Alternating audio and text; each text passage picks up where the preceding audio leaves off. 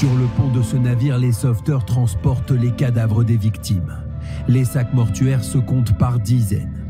Bonjour, bienvenue dans ce nouvel épisode d'Expliquez-nous le monde. 10 minutes pour tout comprendre sur un fait d'actualité. Bonjour Nicolas Poincaré. Bonjour Pierre Corrad. Cette semaine, un nouveau drame en Méditerranée et la Grèce prise en flagrant délit de mensonge. On vous explique.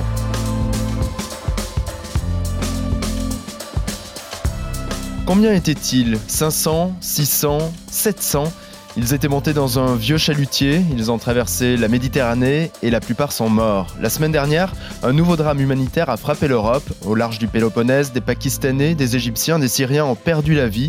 Un drame qui aurait pu, qui aurait dû être évité. C'était sans compter l'attitude douteuse des gardes-côtes euh, grecs. Trois bonnes raisons d'écouter ce podcast avec toi, Nicolas. Alors on va essayer de comprendre exactement ce qui s'est passé. On va voir qu'on en sait plus aujourd'hui sur la cruauté des passeurs égyptiens qui ont organisé ce voyage vers la mort. Et puis huit jours après, on découvre aussi que, par les récits des rescapés, que cela ne colle pas du tout avec la version des gardes-côtes grecs. Expliquez-nous le monde. Un podcast RMC. Nicolas Poincaré. Pierre Courade. Alors avant de parler du rôle des gardes-côtes grecs, euh, Nicolas, on en sait un petit peu plus sur le parcours de ces malheureux migrants. Oui, on sait déjà qu'une majorité d'entre eux venaient du Pakistan. Les autorités du Pakistan ont dénombré au moins 300 personnes qui sont manquantes. Beaucoup viennent du Cachemire, qui est une région euh, en, guerre revendiquée à la fois par, l'Inde et, le Pakistan. Il y a des villages où il y a jusqu'à 30 personnes qui manquent, 30 villageois qui étaient partis ah ensemble et qui sont disparus. Un village de 30, un autre hmm. euh, dont on parle où 16 personnes ont, disparu. Euh, ils avaient, ces, ces, gens-là, traversé euh, l'Iran par voie euh, terrestre, puis rejoint l'Égypte, puis la Libye, et ils ont embarqué du côté de Tobruk, qui est une ville libyenne juste à la frontière de, de, l'Égypte. Donc déjà un voyage de plusieurs milliers de kilomètres. Hein. Plusieurs milliers, long, pénible, et avant d'embarquer, ils ont été parqués assez longuement dans des hangars en, Libye, et ils ont été là mal nourris, maltraités, ils devaient payer pour pouvoir euh, pour pouvoir e-, e-, être nourris. Donc ils décrivent une grande euh, cruauté des passeurs avant même le, début. Et puis finalement, ils ont embarqué le 9 juin depuis Tobruk. ils avaient tous payé entre 4 000 et 6 000 euros pour cette traversée. On leur, on leur avait montré des photos d'un bateau magnifique, presque un yacht, un yacht en leur disant qu'il serait une cinquantaine de, euh, de, clandestins sur ce bateau pour essayer de rejoindre l'Italie. Ils croyaient donc qu'ils allaient faire un beau voyage, puis ils ont découvert qu'ils n'étaient pas 50, mais plutôt 700, et que ce n'était pas un yacht, mais plutôt un, vieux rafio, un chalutier. et très vite, la traversée a viré au drame. Oui, parce que donc ils sont partis le, vendredi 9 euh, juin, et deux jours après, le, dimanche, eh bien, le moteur a commencé à donner des signes de faiblesse, et il y avait peu d'eau potable euh, à bord. Euh, une, ONG spécialisée dans ces questions a reçu dès le mardi des appels de détresse euh, sur Facebook principalement de, passagers qui étaient à bord et qui indiquaient qu'il y avait déjà des morts à bord du bateau. Donc avant le naufrage, mm. on imagine des morts par asphyxie, tellement ils étaient nombreux entassés dans, dans la cale. Et justement, en fait, ce qu'on découvre aujourd'hui avec les, récits des, des rescapés, c'est que ce voyage a été un cauchemar, en particulier pour les femmes et les enfants qui ont tout de suite été enfermés euh, dans la cale sous prétexte de les mettre à l'abri des, des, passagers euh, masculins. Mm. Les, Pakistanais étaient également presque tous euh, confinés à, à l'intérieur et en fait les meilleures places, celles sur le pont à l'extérieur, ont été réservées par les passeurs égyptiens aux passagers égyptiens, justement, et aux, et aux, Syriens. On voit qu'il y avait une sorte de, de, ségrégation hmm. à l'intérieur de ce bateau, entre les hommes et les femmes, d'une part, hmm. les hommes et les femmes séparés, et puis les Pakistanais hmm. et, les autres euh,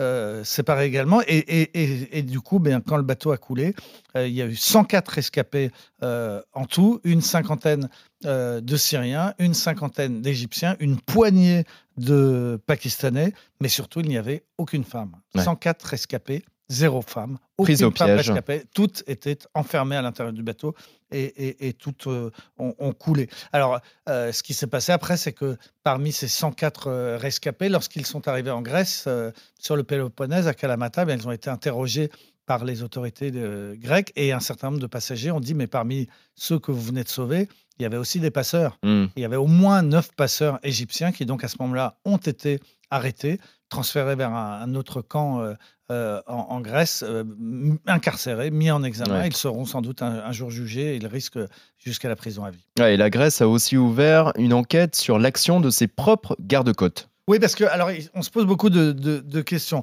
Le euh, mardi, les autorités grecques ont été alertées sur ce bateau par les Italiens. Euh, c'est un bateau qui prenait la direction de, de l'Italie. l'Italie, ouais. surveille, ce- mais on était dans des eaux internationales, mais Mhm. sous responsabilité grecque, et donc les Italiens ont donné l'alerte euh, aux Grecs. Un hélicoptère a survolé le, le- le- le bateau et a apparemment euh, rendu compte qu'il n'y avait pas de problème, que le bateau naviguait euh, normalement. C'est en tout cas la version euh, officielle qui a été défendue par les Grecs, y compris par le Premier ministre grec qui est venu à la télévision donner tous ces détails et qui a dit on n'est pas intervenu parce que le bateau naviguait en direction de l'Italie. Mm. Euh, il était certes à proximité de nos côtes du Péloponnèse, mais il n'était pas en danger. On n'avait pas de, de raison de- d'intervenir. Cette version officielle, depuis, a été remise en cause par euh, un certain nombre de sources. Une excellente enquête de la BBC qui s'est occupé, qui, qui a réussi à, à géolocaliser en fait euh, le, le bateau et on s'est aperçu eh bien que le mardi il n'avançait plus du tout. Ce bateau était à la dérive le mardi. On l'a su, mardi. ouais. on l'a su par la géolocalisation des téléphones portables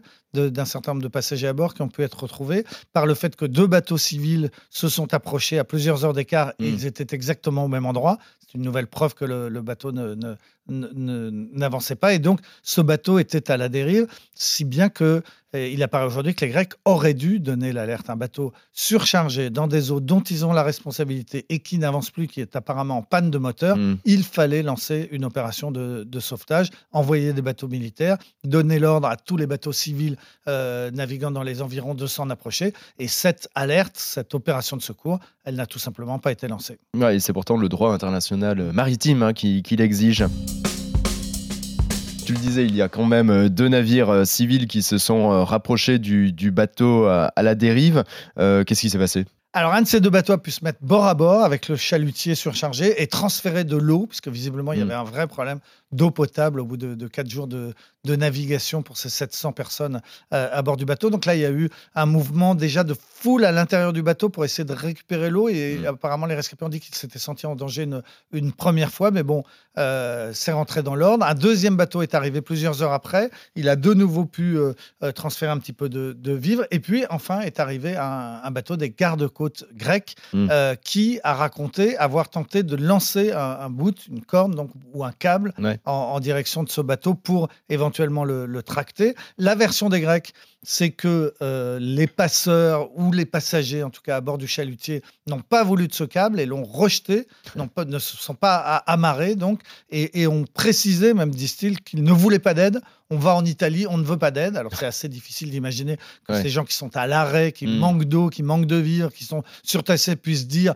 on n'a pas besoin d'aide. ah, à, la, dérive totale, euh, sans, sans moteur, euh, ouais, de dire on n'a pas besoin d'aide. On n'a pas besoin d'aide. Alors croyez-y si vous voulez, c'est quand même assez difficile à croire. Mm. Toujours est-il que d'après euh, le, le patrouilleur grec, finalement, un quart d'heure après leur arrivée, le bateau d'un seul coup aurait coulé sans qu'il soit tracté. C'est pas la version des rescapés Mm. qui ont précisé qu'au moment du naufrage, ils étaient tractés par un câble de ce patrouilleur grec, capté, euh, tracté dans quelle direction on ne sait pas. Hmm. Il s'agissait de, de les ramener vers la côte la plus proche, c'est-à-dire le Péloponnèse, pour euh, les mettre à l'abri, ou est-ce qu'il s'agissait de les tracter vers les zones italiennes pour, euh, pour, pour que les Italiens aient la responsabilité de- du bateau, ce qui est déjà arrivé par le passé On ne sait pas, mais toujours est-il qu'il y a sans doute une fausse manœuvre, puisque effectivement le bateau a ensuite très très vite coulé.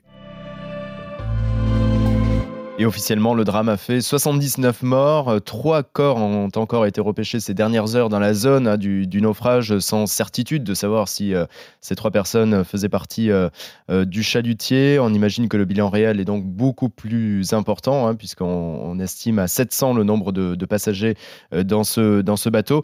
La Grèce a quand même décrété trois jours de deuil national, hein, l'émotion plutôt que l'action. on vous laisse juge là aussi. Et d'après les ONG, le premier trimestre 2023 est le plus mortel depuis 2017. Au moins 441 migrants sont morts dans leur traversée de la Méditerranée.